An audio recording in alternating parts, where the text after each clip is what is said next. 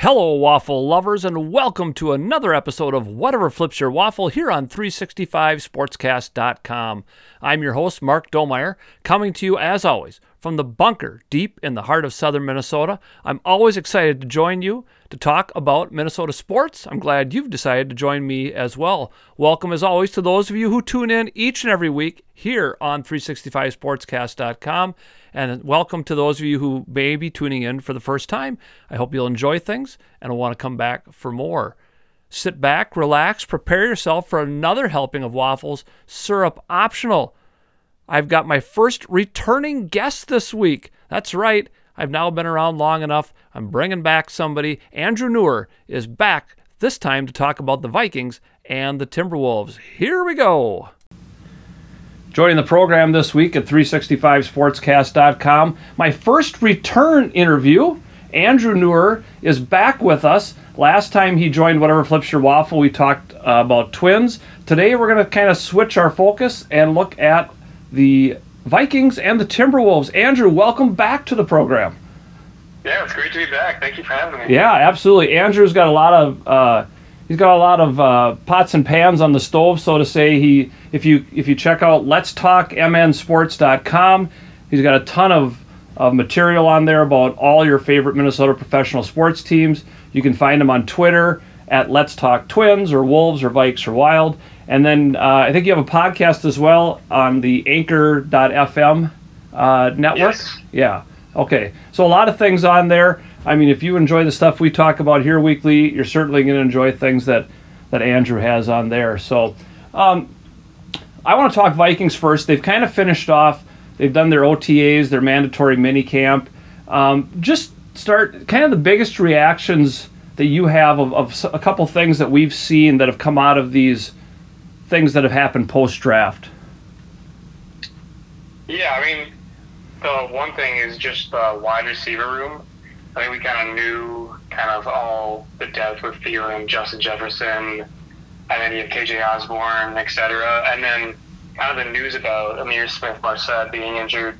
That was kind of a, it was almost just kind of thrown in there, and I think it was first brought on to like people's like like it was first brought on to like the idea when they saw him at the I think I believe it was Adam Thielen's softball time where people saw him in a boot. But apparently, I guess it's not that serious. But I think that was also kind of one thing that I talked about a lot in the podcast. I was like, okay, maybe we thought maybe he'd be the fourth receiver, but I mean, it sounds like it's not serious, so that's right. good. But right, plenty of time, and they've got like what six weeks off here or something before training camp starts you know, and, and, even you throw in there, they signed Albert Wilson as potential. Yeah. Uh, Bisi Johnson is back from injury from last year. Um, I've speculated that our wide receiver depth and talent is possibly better than anybody in the league. No, for sure. And that's like kind of like what that's that's like really what caught my eye is because now you do have all of Bisi Johnson back. You have you signed Albert Wilson. You have all these players that can kind of contribute and even if Smith-Marsette is injured and he's going to miss a couple more weeks, it's not really like a huge hit to the offense, like to get them kind of going before the season starts. But yeah, it's. I mean, it's a good thing to have. It's a good problem right. to have. Yes, yeah, a little bit like the Twins and starting pitching these days. Um, yeah. Yeah. So, when you, you know bring this up in the new new coaches and new systems and everything, and and kind of what what I've been seeing and hearing as the Vikings go through these OTAs and the mini camp, you know, they haven't really been going full speed. It's more about learning the system, and Coach Kevin O'Connell talks about their intelligence and understanding things. Yeah, and I think, and we've seen a lot of comments being talked about with not even just like jabs at the former coaching regime. We're seeing now they're talking about it's going to be more modern day offense, or they're going to be passing more instead of running, which I think obviously you want to hammer giving Dalvin Cook the ball because he's one of the best running backs in the league. But then at the other side of it, you can be like, well, if he gets less touches, maybe he stays healthier for a couple more games. So right, yeah. Well, and, and we've seen too. They they fiddled a little bit with maybe Dalvin Cook lines up at wide receiver sometimes, and and why not? I mean, um, you know, you could have him out. You put your best offensive players in the field sometimes. Yeah, and he's more than capable enough of being receiving back. We've seen how successful he can be in that category. I think another player is Irv Smith Jr. Getting him back is going to be it's going to be just another elite weapon for Kirk Cousins to find, whether it's going to be Adam Thielen or Justin Jefferson. Now he has Irv Smith Jr. out there. And as well as, as great as Conklin was, he's not that same offensive player as no. Irv Smith Jr. can be. So no. I think that's another angle as well. Right. And uh, do you have any concern because I, I, know he's still coming back from his his injury last year. Irv is um, about whether he'll be ready. Any indications that he won't be ready for for training camp? Not that I've seen. It sounds like he's been good to go. Nothing's really been brought up to attention maybe he's a little slower. Maybe he needs maybe an extra week or two to get into a full strength. I think he's had enough time where I think he's just ready to go. Yeah. Well, I, I was reading too how they brought over. Uh, he played for the Rams last year. Uh, Mundt, his first name eludes me right now, um, as another tight end, and uh, you know if O'Connell's bringing a guy over that he's familiar with, that can only help the system too. Well, you know, he's backup or whatever. But um, I'm picturing some unique offensive formations, and I'm even picturing the idea of of Dalvin Cook lined up at wide receiver and Alexander Mattison in the backfield. I mean, yeah. And you put Jefferson and Thielen and whatever. How are you? How do you stop that? I mean. Yeah, no, it's gonna be. I think in the. I think last year we saw maybe like their offense try to carry the defense too much, especially when they would give up a lot of deep passes for a touchdown or just giving up way too many blown coverages. And I think if you could see how good that offense was last year with maybe a more conservative offense, it's only you can only imagine how good it's going to be now with a modern day head coach who's coming from the Los Angeles Rams, who knows how to win, who knows how to maybe specialize in a certain area. Right. I see. I'm picturing too. My mind starts thinking about fantasy football, and I'm thinking, boy, how high are these Vikings skill players going to go in a fantasy draft this year? I mean, Dalvin Cook would be a given, Justin Jefferson probably, but you're going to have a guy like like an Irv Smith Jr. might be a top tight end just because people are expecting that explosiveness. Yeah, and I think he could even be a sleeper pick to be honest because he missed all that time or maybe right. he's not on your radar. Yeah. And I mean, he has the potential to easily go off or be one of the top five tight ends in the league. Yeah, right. Now, what's going to hold them back offensively? Is it the offensive line and that kind of inconsistency we've seen? Um, is that the one sticking point that can keep them from being a really special unit? Yeah, I think honestly, if, you, if you're looking at if you're trying to nitpick at things, maybe it's the how complex maybe the offensive coordinate like how sorry how complex the playbook is now because Adam Thielen said on uh, Pat McAfee's show that this is the most learning he's had to do since he's entered the league. So it's either got to be like something around those lines, or maybe it is the offensive line. Maybe they didn't get another because he's had a lot of players on the line, but it, more most of it's kind of just depth. I'm sure some of those guys will start, but in the whole like long term, like bigger picture, I don't really see. Maybe by week eight, you're gonna be thinking like, hey, maybe they should have done a little more here. Right, right, yeah. I just, I, I, it's that concern because the offensive line has been that that sticking point for so many years now. It seems like, and I think, wow, boy, we could do this and this, but you also have to give Kirk Cousins some time uh, back there to to find his receivers, and you want to go deep and you want to do this and that. So hopefully, um, you know, like Garrett Bradbury certainly on the hot seat this year. They didn't, um, you know, pick up the option on his rookie contract, so maybe he's got something to prove. Maybe he finally steps up and does something. Yeah, and hopefully he's. I mean, it's him. I think you can look at Garrett Bradbury, and I think you look at Wyatt Davis, who think a lot of us thought he would maybe start at some point last season. He never did. So he's another one of those guys. You know, guard help is probably the biggest area of need because I mean you have Darrisaw, the left tackle. You kind of saw good bits and pieces of, it, but you never really saw the full thing because he didn't start till late. And then obviously you have Brian O'Neill on the right side, who's been a rock on the Vikings line for yes just a really long time now. So yeah. I think maybe Wyatt Davis steps in, maybe see a little more from him Garrett Bradley, Garrett Bradbury kind of finally shows us what we've been missing for a while now. Yeah, is a reason we drafted him number one. He's athletic, but yeah, it's it's a huge like kind of X factor part of the offensive line for sure. Right. We've got uh, Andrew Neurerer back with us here on Whatever Flips Your Waffle. We're talking Vikings this week. Uh, talking about offense, let's switch over to the defense. In addition to you know everything else that's changing on the defense, is Ed Donatell going to make a huge difference? I mean, is, is, is he one of those? You know talk about bringing new coaching staff, but but Ed Donatell, he knows what he's doing out there. Yeah, and I think the biggest thing for me that's getting me really excited is the whole switch to a three-four. I think that's where Minnesota's going to find a lot of success. We've done the four-three for quite some time now, and if they bring back Anthony Barr, which is where he'll exceed, like he'll succeed the most, is because I mean he had how many sacks at UCLA? It was it like eight to ten or whatever it was yeah, back I think in college? So. And that was a three-four defense, and we've been kind of misusing him in a way. Right. And I think moving to a three-four where he can be on the edge, where he can rush the quarterback with his physical strength, his body, and everything, I think that's going to be huge.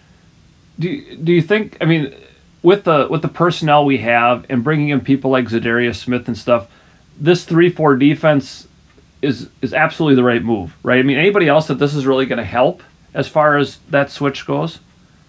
Yeah, so I think that's that's another play you bring in. You brought in Za'Darius Smith, you brought in Hicks from Arizona. Those are like you're just bringing a lot of guys who are going to be able to really contribute to that three four, where they're going to maybe have a little more speed on the outside, and I, it's going to be more. I think we see a lot I don't know. I don't know the like the word to use, but uh, it's going to be a lot better in a sense, especially because they also signed Harrison Phillips at Minnesota. If I look it up, I don't know. They're like bottom five or whatever it was in stopping the run. And Harrison Phillips on Pro Football Focus had a top five run defensive grade. So you upgrade that. You upgrade in that area as well. So not only do you have guys on the outside running in, but you also have a guy who is one of the best at stopping the run. Yeah. Well, yeah, and that it was obvious watching them last year that that was oh my gosh, that, you and I might have been able to get some some good yardage out there. Uh, is it you know much like changing the offense and, and the references Thielen made to having to learn so much? This switch to a new defense is that going to take a lot of time to figure out too, or is that easier switching defenses because you don't have? I mean, your playbook isn't nearly as deep. Yeah, I don't. I'm not as worried about it because I think we've seen them maybe bring in a couple more guys that would specialize in the three four versus the four three. So I think I'm not as worried about that as maybe the offense, where they're gonna have to do more route, running.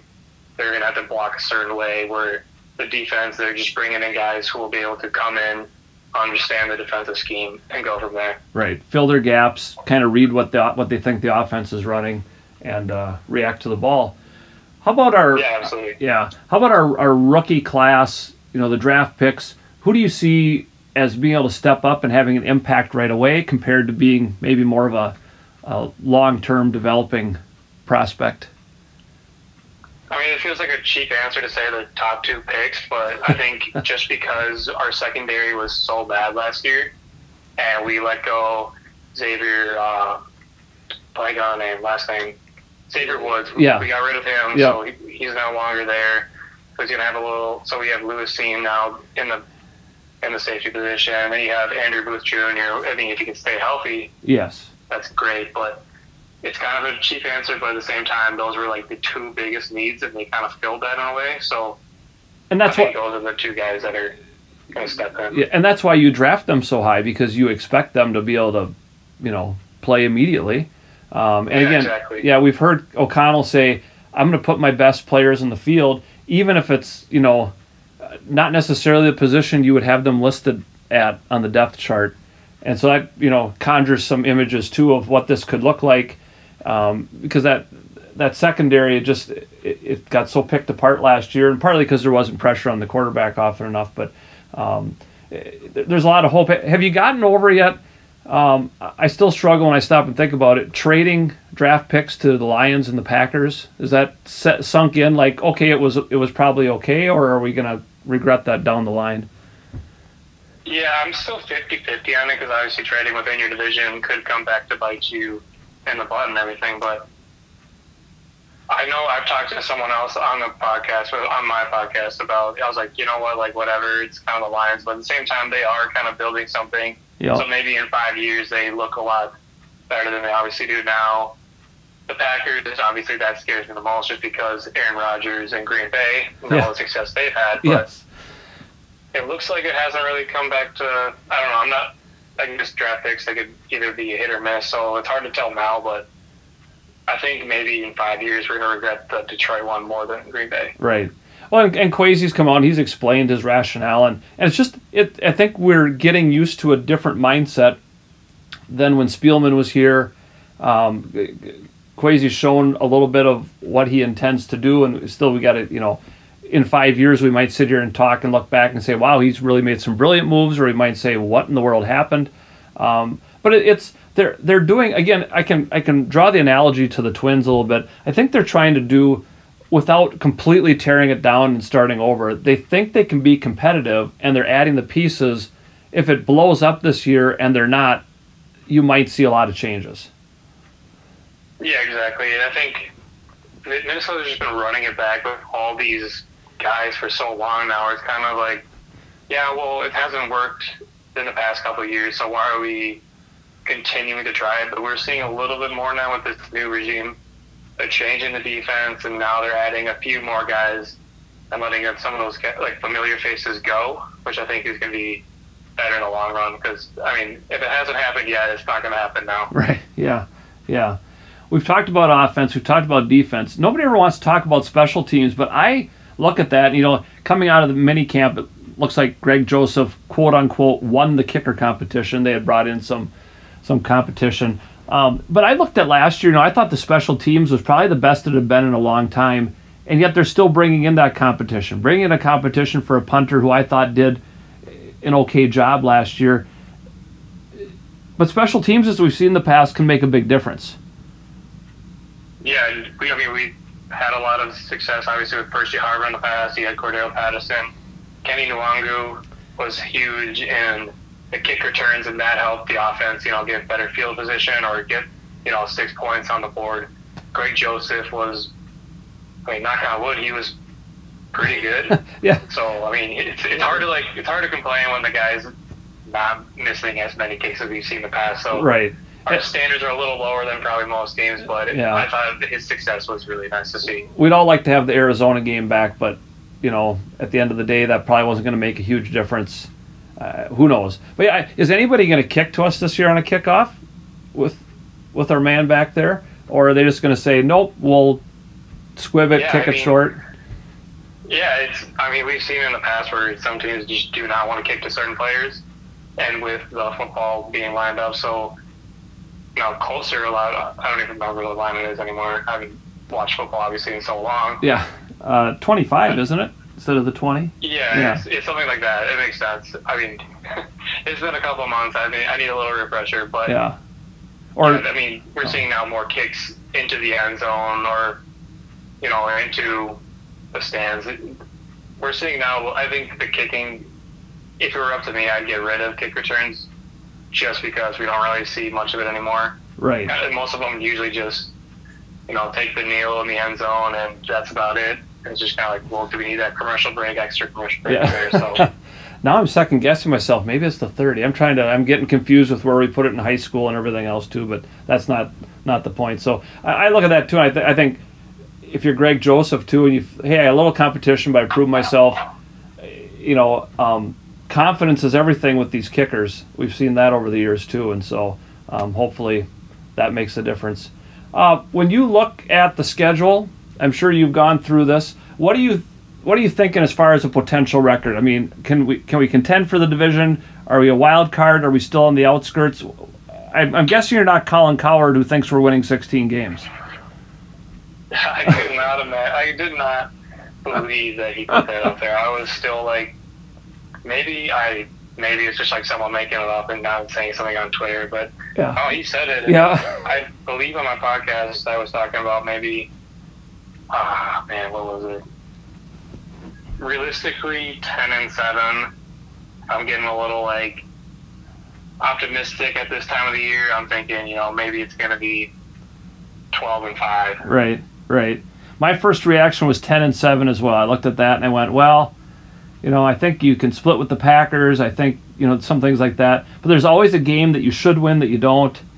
and the key is, do you win games that you shouldn't? Like, is uh, my biggest no doubter is I don't think you can go on the road to Buffalo and win this year. But if you were to, you know, you pull off an upset because they happen. Um, there pushes you toward that more 12 and 5 that you're talking about too. Yeah, and that's like kind of where I was thinking. I was like, you split with the Packers, you probably win more than 50% against Detroit and Chicago combined. And then you have, you know, New England on Thanksgiving, so that's kind of a little scarier just because, I mean, they're not obviously the same New England team, but it's still New England, it's Yeah. still Bill Belichick. Yeah. So you have to look at that, and you got Philadelphia early. Maybe they're maybe they're a little bit on a hotter start. I think they're kind of a wild card team where they could really be one of the better NFL teams. But obviously, the NFL NFC East is been mostly a joke in the past, so I'm not really too worried about that one. But Yeah. Could we beat the Cowboys for once this year? Is it possible that we can beat I the hope so. Cowboys? I just, oh, it it drives. And you know, look at like playing Washington. I don't know if I'll get used to saying the Commanders, but um, the Kirk Cousins revenge game maybe. But uh, again, that's a that's a team you should handle. You know, but there's these other ones like like Arizona. That's a a, a tricky team to try to figure out sometimes. And who knows? We can sit here and speculate all we want. Um, and at the end of October, we might have no idea yet. you know, might, yeah, it'll be tough. It's it's a tough start. You know, you play the Packers to start the season. I think is is really difficult, and then go on the road to Philadelphia. But in my mind, if you split the first two some way or the other, that's okay, and you can kind of get on from there. So, um, hope yeah. The biggest key is just winning the games in the division and at least splitting with Green Bay. If you go 0 2, you're giving Aaron Rodgers two extra games to right. you know have that tiebreaker on you. Yeah. Well, and it's so important to try to beat them at home at the start because I think they they finished the season at Green Bay and at Chicago in January. That's not that's not ideal, um, and and we've seen in the past that that's difficult to win those cold weather games and. And you'd like to not have to worry about a must win in Chicago in the last week of the season. Yeah, exactly. I mean, you're you don't ever want to go into week 17 like hoping you're going to win, and I guess a divisional opponent it's going to be even a lot more difficult. Right. I don't really fear the Bears this year, but they're still No. the Bears, and you know, like you say, division rivals. It it doesn't always matter. You can throw the records out the window. So uh, we'll have to wait and see. I, I I'm excited about training camp. I think everybody probably is, and um, uh, you know, we'll see how the, the Vikings progress and a little time off to let all this sink in. We're here with Andrew Neurerer. You can check out his website, let's talk mnsports.com. Find him on Twitter with all kinds of Let's Talk. Uh, no matter which professional sports team you you like, uh, you can find his podcast on Anchor.fm as well. Uh, a lot of things Andrew's involved with, and we're going to switch gears now, and we're going to talk Minnesota Timberwolves because the NBA draft is approaching rapidly as well, and and Andrew being an expert on all things. Uh, I said let's let's talk that too. Let's let's just review a little bit, Andrew. Ending to the season, you know everybody's excited. Think you have a chance against Memphis, and then um, a, a typical sort of Minnesota ending. We find ways to blow leads. Is there did it give us more hope for the future, or is this just another Minnesota flame out that we're getting kind of used to with our pro sports teams? Yeah, no, I, I mean it's hard not to be a little disappointed. I don't think anyone had maybe. I think you could maybe be a little excited about where it was. You know, seventh seed, you're a little better than a seventh, seventh seed because you were ten games above 500. You had success against Memphis, and all those blown leads. You're thinking, yeah, if they they should have won the series, ideally, but you are playing a two seed. You are playing a team that's better than you. So I mean, and they're not like a team where we saw in the past with Jimmy Butler, Jeff Teague, where that's going to maybe flame out over time. This is a young core. You got a new, exciting team with Jay McDaniels. You have Chris Finch, that coach. He's, I would say, he's already one of the top 10, 15 coaches in basketball. So it's not really like one of those things where you're thinking our window's two years like it was with maybe Jimmy Butler. You're thinking, Ant's only 20 years old. Karl-Anthony Towns is what 26, whatever he is. Even though like you may look at the timeline and be like, well, they're a couple years apart. I mean, by the time Ant is 24, 25, reaching his peak, I mean, you could still say, like, hey, Karl-Anthony Towns is only 30 years old. He's still he's still a guy who can help win games. And to me, it's not really something I'm worried about. I think they're going to still be one of those heavy contender teams maybe in the future, like we've seen Phoenix, like we've seen Memphis. Right. Yeah. And, and you mentioned Chris Finch, and, and you know, I haven't heard anything negative about him. He just he seems to get along well with the players. They he he he does what we uh, those of us who, who are teachers try to do, where you you have some discipline and you hold things to a line, but at the same time you let your players, or in this case for me, my students, be who they are without you know having too strict of of rules like everything has to fall black and white. That's what I always think of when I think of Chris Finch. Yeah, no, I think where we saw maybe in the past with Ryan Saunders, he, you know, he's a great guy. Everyone loved him. He was a player's coach. And you saw Tom Thibodeau. He was more of a, I'm going to work harder than everyone else. I'm going to be a little stricter than everything. Players didn't maybe like it. It's hard to find maybe the personnel, the players, everything to kind of have the stars align essentially. But we're seeing with Chris Finch, he has that like nice fine line of I'm gonna give you a little more criticism here, but at other times I'm gonna be like your best friend essentially. So we like we saw in that final game of the series where he benched D'Angelo Russell. You might be on a max contract, but you're not playing well, so you're gonna sit the bench. Right. And we've seen in the past where players kept rallying around him saying, "Hey, this is the best coach. This is I love playing for Chris Finch." So it's kind of a nice mix of both essentially and that's got to help us when it comes to free agency at different times. You know, hey, we hear this the guy's great to play for. Uh, let's go to Minnesota, which you don't hear too often. Yeah, Minnesota's not a free agent destination, so if you can have this, you know, new ownership coming in, all these new faces, it's starting to look like Minnesota is not maybe like what we see in the past or where we see Sacramento, et cetera. It's kind of like Minnesota's on the up and up. We're signing all these new front office coaches. We're getting all these different players, like really like well respected front office, like people from like around the league. We're yeah. we're picking them up. It's, it's it's weird. It's I don't know how to like describe it. It's just like something you don't ever. we're just not used to that. It's it's different. No, when the Timberwolves have been relevant, it's been for like you say a year or two at a time and and that's it. You know, and then they kind of fade away again for a long time. And you mentioned the front office luring Tim Connolly over with, granted, a lot of money and a stake in the ownership. And, and some people were worried that you know. Um, um, I, I, lose my names. The, guy they fired last year, and then they have the interim step in, kind of, um, and he seemed to do fine. Did you need the change, or is this guy so good, Connolly, that it's worth everything to to bring him in?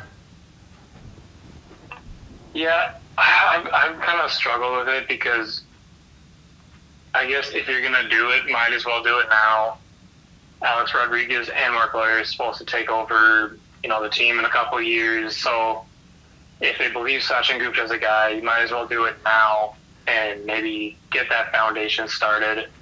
And while I think he made the right decision of not making any moves, it might have come back to bite him a butt there, just because maybe you know, Alex Rodriguez and Marc Lore are two guys who are risk takers. They like, they almost like someone who's going to go out there and really kind of put himself out there. And I don't know, and Sachin Gupta hasn't really shown that he's that guy. Right. I think he deserves the front office position, but Tim Connolly's a guy we've seen in the past where they don't want Alex Rodriguez and Marc Lore. They don't want the guessing game like, will this guy stick? Will this work? They just went out there, essentially took a guy, plugged him in, and said, "Here you go, run this team like you've done in the past, and we'll have success as well." Right.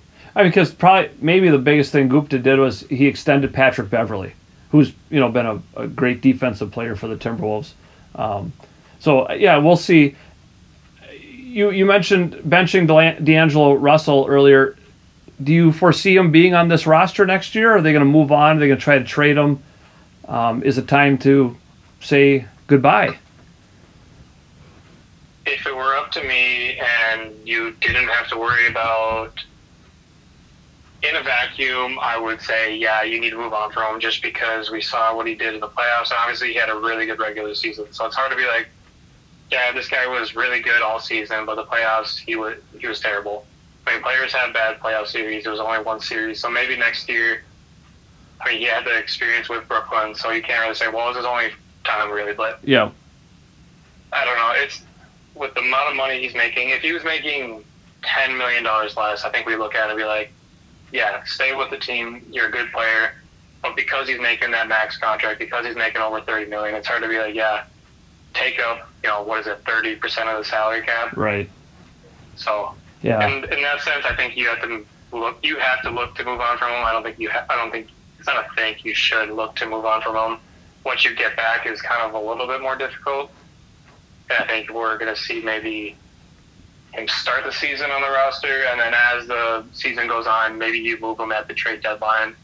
But then at that point, maybe if you move him at the trade deadline, then you're ruining team chemistry and at that point of the season, maybe it's not worth it if they are in the playoff hunt. You know, like why would you get rid of your starting point guard who's averaging 18, 19 points a game Yep. at that moment in time? Yeah, it's it's a real. We'll we'll see. You know, it'll be one of the first key things for Mr. Connolly when he steps in there is you know how are you going to handle this and and like you say, great regular season, kind of flopped in the playoffs, and hopefully that wouldn't you know put him in a bad place mentally or or angry or whatever. Um, hopefully he's a professional and realizes I wasn't playing well and you know. Uh, in any sport, if you're not playing well and somebody else is, uh, for the betterment of the team, uh, you got to sit down. So uh, let's talk draft. Number 19 pick. Do they stay there? Do they move up? Do they trade? Seems more likely they would trade back, if anything. Yeah, and it's tough because you know, like I've brought in a couple scenarios where I'm like, hey, maybe this guy is available at 19, but are you reaching at that point? But if it's your guy, you know, who says you can't, just draft him at 19. But everyone, you know, I mean, like I do the same thing. Like, could you move back four spots, get that player, and maybe gain a second round pick?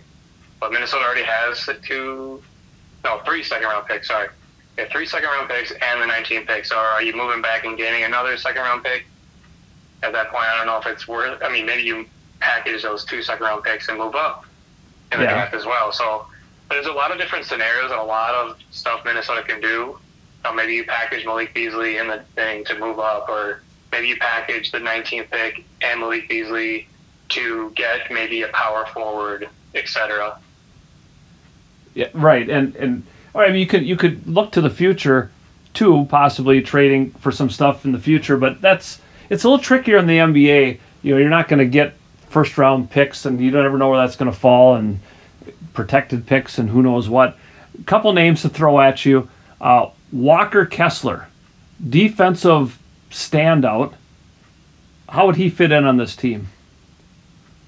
Yeah, I mean, I wrote an article about him. I talked about him on podcast. Most of my coverage on Let's Talk MNSports.com has been through podcasts. I don't. I've been spending most of my time doing the Twins. So Yeah, if you're curious about obviously draft stuff, I've covered centers, power forwards, small forwards, and this week I'll be covering guards. But Walker Kessler was probably my number one because I don't think Mark Williams will be there at 19. Jalen Duren, I'm a little bit skeptical of just because he doesn't really have an outside shot. Where Walker Kessler has shown you he can maybe shoot in the future. Maybe becomes that 33% guy. He's seven foot, already 250, 260, whatever he is. Best defensive player in the draft. You know, he clocked in four shots a game. What was it? yeah, I think so. I mean, yeah, maybe he doesn't fit in the scheme of you know they don't want to do drop coverage and all this stuff but personally if a guy can protect the rim like that he can grab rebounds i think you could see a nice fit alongside Karl-Anthony Towns. He's a guy that i think if i'm drafting a center and mark williams off the board he's my number one guy. He's probably top five on my draft board. Well, and because defense and rebounding were big struggles for the Timberwolves. I mean, throughout the season, and, and it was really amplified in the playoffs when you can't hold a lead and and can't defend the rim, and so that makes sense to me too. Now that one more name to throw at you, Tari Eason. Yeah, I mean, he is a guy who reminds me of Marcus Morris, kind of your super athletic. The only negative to his game is that he doesn't maybe pass as much, and he's he doesn't really have any starting experience. He's a second year player. He's coming up, what is it, four starts in like 30 games, so not really Right. like any experience. So maybe long term, he's just like a spark plug off the bench. But you have to like his athleticism. You have to like his shot making. There's a lot to like about him. He's a player I would be interested in 19, but just because of his maybe lack of passing and lack of starting games kind of scares me a little, especially when you have Anthony Edwards, especially when you have Jaden McDaniels, two players, or even Karl-Anthony Towns, D'Angelo Russell, just like all these guys who need the ball, and then you throw him in there, and it's kind of it's gonna be difficult to see how like how the rock is shared essentially. Right. Yeah. We're just not used to the Timberwolves having a draft pick this late. Maybe that's part of the problem. You know, it's it's where they are Yeah, in, the, exactly. in the lottery and and everything else. We've got Andrew Neurerer on whatever flips your waffle this week here on 365sportscast.com. We're talking Timberwolves with the draft coming up. What else? You know, depending on who they end up drafting. What else do they need to, to do in order to move into kind of the upper echelon of the West? Were you challenged for home court advantage? You know, being in the top four in the West, so you have uh, home court in the first round of the playoffs. Yeah, and I think the biggest thing is going to be finding that backup big or maybe the power forward. Or if D'Angelo Russell's not the answer at point guard, maybe move on from him and slide Patrick Beverley at the one.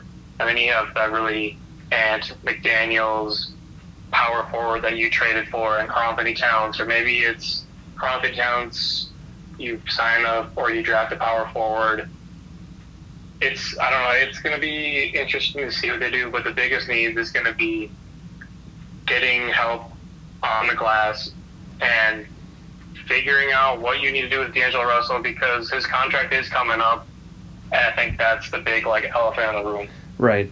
And and really another year of experience for some of these guys, that makes a difference too. You know, and, and staying out of the play-in tournament. Just little things like that, I think, because like Memphis a year ago was kind of in a spot where the Timberwolves were, and then they've you know through experience and some additions as well, you know, moved up in the ranks pretty quickly. Yeah, and I think having those guys go through maybe a couple of those blown leads, while it might have sucked to be there and experiencing all these different emotions, next season, if they're in the playoffs and they have a 10, 15 point lead, maybe they're they realize what they need to do this time around to make sure that doesn't happen again. It, it's kind of just the growing pains we saw with Milwaukee. We've seen it with other teams in the past. As much as it sucks to go through now, this experience is going to be so valuable for these guys next year and down the line. So you're saying there's hope. We got hope. Yeah, we have a chance. definitely hope. Yeah. Um, by the time this airs, um, as you and I are talking, the NBA Finals are tied two games apiece. By the time this airs, one team will have a three games to two advantage. Um, I, I had seen that you had predicted Golden State in six. Uh, Yeah. It's still there's still a chance. Yeah, there's still a chance. I don't know if I'm feeling too confident. I'm still sticking to Golden State winning. Maybe it's in seven, but I don't know. I, it's Boston looks so good. It's so hard to be like, yeah, Golden State.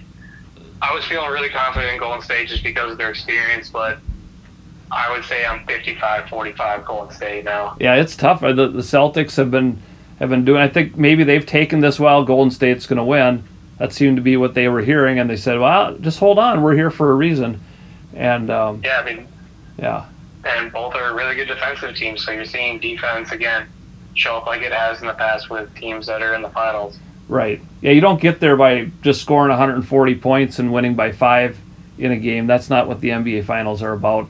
Um, No, exactly. Yeah. That's why Brooklyn kind of fizzled out. They try to go for that with Kyrie, James Harden, Kevin Durant, and not happening. Yeah, right. And so, it, you know, and, and even when you mention a team like that, we're, we're seeing this. You don't have to have like a big three or whatever. You you have to play as a team. You you know you do that and you you win a lot of ball games. Exactly, and that's kind of where we saw maybe Minnesota run into some problems in the playoffs, where it was a lot of whose turn is it now to take over the game, or who's going to get us out of this, you know, this like offensive rut. Minnesota maybe needs to find that point guard instead of D'Angelo Russell, like we saw what Jordan McLaughlin did when he came in in Game Six. He was passing the ball, getting others involved, Right. and that's where the offensive spark came in. It wasn't just like you go out there, do ISO or drop 10, 15 points in a row. It's finding guys that'll pass the ball, get others involved, and that's usually what gets the offense going. It's not usually three ISO players out there. Right. Yeah. Well, we've covered the Vikings. We have some high hopes for them this year, at least to get back to the playoffs. Talk about the Timberwolves. We think that they could have some opportunities to move up again. Uh, Andrew Neurerer, check him out. Let's talk mnsports.com. You can check out his podcast on anchor.fm. Find him on Twitter as well with all the Let's Talk various sports teams in our area. Andrew, thanks for coming back to the program and uh, talking Vikings and Timberwolves. Yeah, I appreciate it. Thank you for having me. All right, we'll be right back. A quick shout out to Mark and AJ, the guys behind the scenes at 365sportscast.com back in New York. They kind of got this whole thing rolling. I'm having a blast. I hope you are too listening. I hope you listen to some of the other shows on the network as well. Check everything out at 365sportscast.com. If you have arrived at this show because of some promo work or anything else, I'd love to hear from you. Um, you know, what you like about the show, what you think could be improved. Email me, waffleflipper22 at gmail.com or message me on Twitter at Mr. D1973. And now it's time for the state of Minnesota sports. A uh, little addition to the Vikings talk that we had with Andrew Neurerer. Um, the other day, they signed just a small signing, but you never know. Um, Andrew Mintz played for the Broncos last year. He was an undrafted rookie, um, had some hamstring issues and everything like that, but he is um, another edge rusher, uh, outside linebacker, would fit really well into this new defensive scheme. And so, you know, it doesn't hurt you to sign these guys and see what they can bring to camp, whether it's competition, depth, whatever. Um, clearly, the Broncos had seen something in him, and they've been a defensive minded team for a long time. So maybe that would work out well for the Vikings. When we look at the uh, the Lynx, uh, it's hard to hold out hope for much longer for the Lynx. Um, you know, Sylvia Fowles has been hurt. Kayla McBride got hurt the other night. Um, things are falling apart, and they're they're you know losing to teams like Indiana, which aren't very good either. Eh, boy, it's hard to say. It's time to pull the plug on them again, as we've mentioned in a, in a league in which so many teams make the playoffs, but you can't just keep doing this with limited roster space and people being hurt and and a, shame for Fowles. Who knows? what this is going to do for the rest of her final season here. Uh, but things things don't look good for the Lynx right now. And if they could turn it around, and certainly have some talent to do that, it'd be a great thing. But just like we saw with the Minnesota Twins in 2021, you know, you start losing some games early, and some things happen, and it's hard to get that mental frame of mind back. Now they're professionals, of course, and it's it's different than you or I playing, you know, pickup basketball or or beer league softball or anything like that. But uh, this could be the end of the Lynx playoff run. Hopefully, I'm wrong. We'll have to stick around and, and keep an eye on it. Let's finish with our Minnesota Twins this week in our state of Minnesota sports. Uh, you know, there's a lot of lot of talk. They went into that nine game stretch playing at Toronto, home against the Yankees, home against the Rays. And if you would have told me they're going to come out on top five games to four overall, five and four record in there, I would have been pretty happy. And then you look at some of the games they let, you know, they let a seven to three lead get away against the Yankees after just crushing Gerrit Cole. And you're not going to be able to say that often. You might face Cole again later in the season or possibly in a playoff series, and he could dominate you. And you can't take advantage of that. And the bullpen fell apart. It just, it was frustrating I remember after the Twins hit the back to back to back home runs in the first inning, my wife Michelle said, Well, they better win this game. Well, they didn't. Uh, yeah, you should win a game in which you hit three home runs in the first inning off one of the best starters in Major League Baseball, and they fail to do that. And those are the frustrating kind of things where, again, can you get over that hump? Can you put yourself among the elite teams in Major League Baseball? And I still think that the Twins are a good team, but they're right below teams like the Yankees and the Astros and the Dodgers, those kind of teams that people are expecting to make a run in the playoffs, possibly be in the World Series. Uh, you know, if, if you're the Tampa Bay Rays, too, you look at they've lost four out of six to the Minnesota Twins in a very competitive American League East. If the Rays miss out on the playoffs, they might look at something like that and say, wow, uh, you know, we couldn't even go 500 against the Twins. Those kind of things make a difference. Um, and so if you're in Tampa Bay, well, I don't know how many people in Tampa Bay care about the Rays, but if you are, you're thinking we we've missed out on opportunities. Just like the Twins will look and say, "Geez, if we win some more games against Detroit in a big series, and and if we can pull that one off against the Yankees, you know, I know that it's it's day to day and there's 162 games." But at the end of the season, when you've missed moving up in the playoff ranks by a game or two, you look back at some of those games that you feel like you should have had, those games you feel like you should have won, and they then they do stand out. Boy, remember that time we blew a four-run lead to the Yankees, uh, and that one extra game would have made a difference. Yeah, you can point back to those, and you know it, it, get, it gets a little frustrating. But again, the Twins are in first place. They have some um, big series coming up. When you think about uh, Cleveland in the near future. First, they're they're in Seattle uh, right now. They won their their first game in Seattle. Byron Buxton's been on a tear. You know, he goes into this deep slump, and suddenly he's hitting the ball out of the ballpark like nobody's business. Um, they'll head down to Arizona over the weekend, um, and then you face some stretches where you've got Cleveland coming up um, for a couple key series. And if you can take it to the Guardians, win two out of three, win two out of three. Um, and Andrew and I talked about that a little bit once we got off off the interview. Talked a little bit about the Twins. It's a win two out of three, win two out of three. keep doing that, and you're going to put yourself in the playoffs. Keep the Guardians at bay. The White Sox are falling off the face of the earth. Um, Tony La Russa's on the hot seat. I he tried to justify walking intentionally walking a guy with a one-two count. I can't buy that in any frame of mind. You can pitch around a guy, make him try to chase something, but I don't think you ever intentionally walk somebody with a with a one and two count. So La Russa's time may have come in Chicago. The team that many of us, myself included, thought would take this division quite handily this year and be a contender uh, to go to the World Series. But you're in Seattle. You win the first game. Hopefully, by the time you listen to this, they've at least won two out of three in Seattle. Uh, perhaps look at a sweep. Um, Arizona, not great again. Win these games that you should win. And, you know, I'd like to point out a few guys that have really stood out. You know, the, the, the first game against Seattle, Chris Archer threw four innings again. And I've not been a huge Chris Archer fan. I thought it was a good signing at the at the start of the year. Hey, here's a guy who, if he works out again, um, good to go. You can count on Chris Archer for four innings. That's about it.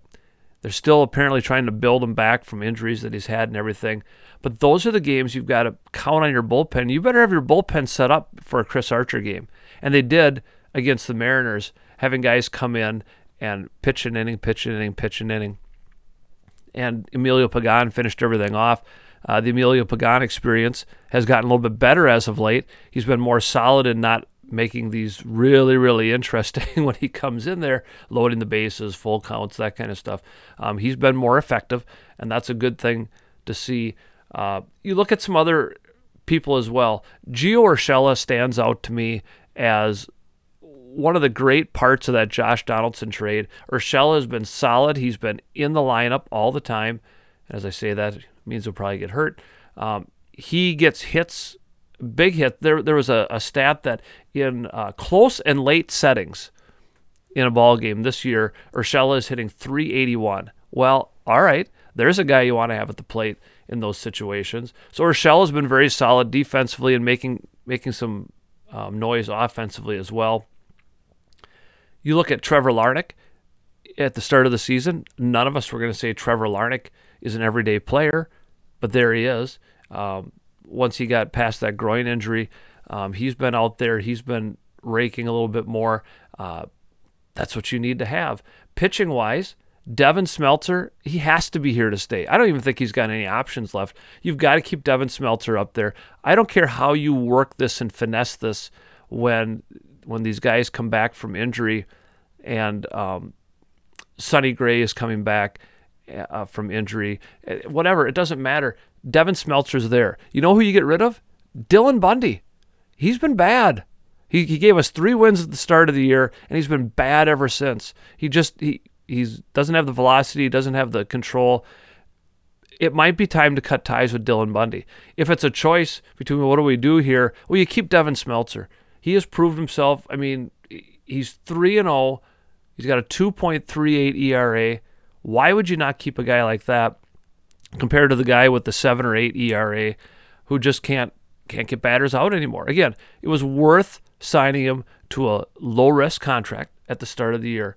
But now we're at the stage where the Twins are in a playoff race. You can't throw him out there every five days. You just can't do it. You can keep working with Archer. He's made more starts than anybody in this team because so far he's stayed healthy, and and hopefully that continues too. But Bundy, it, it's time to say goodbye uh, to Dylan Bundy, if if that's what it means to keep Devin Smeltzer. Another person to point out, Griffin Jax out of the bullpen.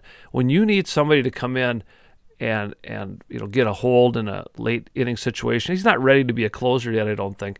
But the idea that his fastball is up about three miles an hour, two and a half, three miles an hour from last year, that's pretty impressive. Uh, he's throwing around 95 miles an hour on his fastball, and he he you know he comes in in crucial situations. I was leery at the beginning of the year based on what he had done last year, but he has really evolved. And a lot of credit goes to Wes Johnson, the pitching coach. I think he does a nice job with these guys and, and shows them what needs to be done.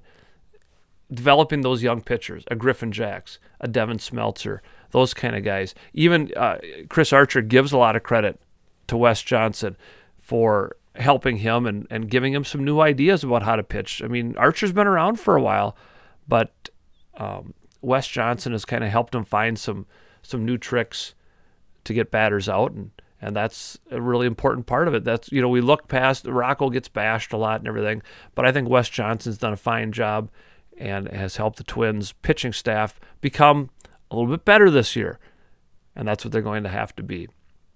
So big series coming up. Every series is a big series when you're in the playoff mix. You hate to lose a series, um, and you just like I say, two out of three, two out of three. Keep people healthy, keep Buxton healthy, keep Correa healthy. You know, figure out how to keep Luis Arraez in the lineup every single game if you can.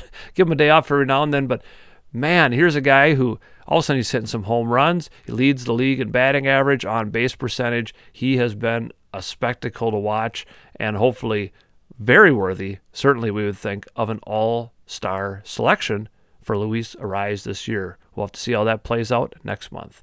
And that's the state of Minnesota sports. And now it's time for This Week in Minnesota Sports History. On June 15th, in 1964, the Twins obtained Jim Mudcat Grant from Cleveland for Lee Stange and a great trade for the Twins. Of course, Mudcat was a great pitcher for the Twins during their glory years in the 60s. On June 15th in 1992, former twin Jeff Reardon broke Rollie Fingers' saves record with number 342 while he was pitching for the Boston Red Sox. That record, of course, has since been broken more than once. On June 15th in 2008, Scott Baker became the first Twins pitcher to strike out four consecutive batters in one inning. One, of course, reached on a wild pitch, and then he struck out the next guy as well. So four strikeouts in one inning. Twins still lost 4 to 2 in Milwaukee. And on June 15th in 2019, the Twins retired Joe Mauer's, number 7. On June 16th in 1982, Frank Viola, Sweet Music, picked up his first career win in a 5 2 victory in Kansas City. He would, of course, go on to be a key part of the 1987 World Series, Cy Young Award winner after that, before being traded to the Mets. In 1991, on June 16th, the Baltimore Orioles ended the Twins' 15 game winning streak by scoring three runs in the ninth inning of a 6 5 win. On June 17th, in 1993, Major League Baseball owners voted to expand the playoffs for the first time in 25 years, adding a wild card team. That would start in 1995, only because 1994, of course, was the lockout. On June 17th, in 1997, the NHL announced that they would add a franchise to Minnesota in the year 2000. That, of course, would be the Minnesota Wild. And on June 17th, in 2017, Royce Lewis signed a $6.725 million contract as the number one overall pick, the largest ever for a high school player. On June 18th in 2015, Kenny Vargas, remember him? He hit the 100th walk-off home run in Twins history in a 2 to 1 win over the Cardinals at Target Field. On June 19th in 1954, Harmon Killebrew was signed to an amateur free agent contract by the Washington Senators. He would, of course, go on to be one of the all time greats for the Senators and our Minnesota Twins. In 2007, on June 19th, Bert Blyleven said he would shave his head if Johan Santana pitched a complete game shutout, which he did in a 9 0 win over the Mets. Santana took care of shaving Blyleven's head. On June 20th, in 1986, the Twins traded John Butcher to Cleveland for Neal Heaton. Butcher, of course, was kind of a mid range starter for the Twins. Um, Heaton was an important part uh, coming out of that bullpen and doing some spot starting as well. On June 21st, in 1969, the Twins scored a club record 11 runs in the 10th inning of a 14 4 win in Oakland. And on June 21st, in 2011, the Twins tied a Major League Baseball record with the first eight batters getting hits four singles, four doubles in San Francisco off Madison Bumgarner.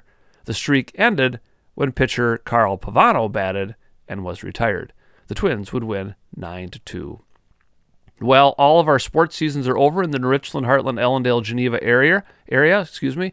Uh, baseball had lost their game to Belle Plaine. We had speculated they needed to needed to win two games. They would have had to beat Belle Plaine and New Ulm.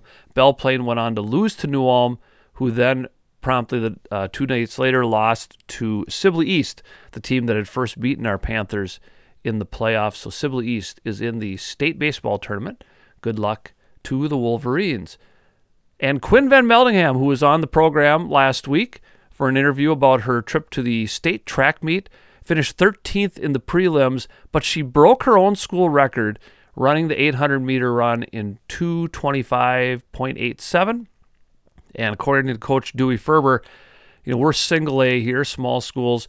Uh, if she had been in double A or triple A, she would have been much higher up in the in the standings. Just goes to show the great running talent that there are in our small schools. But Quinn's got four more years, and I'm sure she'll continue to make some great accomplishments as a runner. Well, that's going to do it for another helping of waffles here at 365sportscast.com. I'm glad you decided to join us this week. Hope you'll continue to tune in each and every week right here at 8 o'clock Eastern, 7 o'clock Central.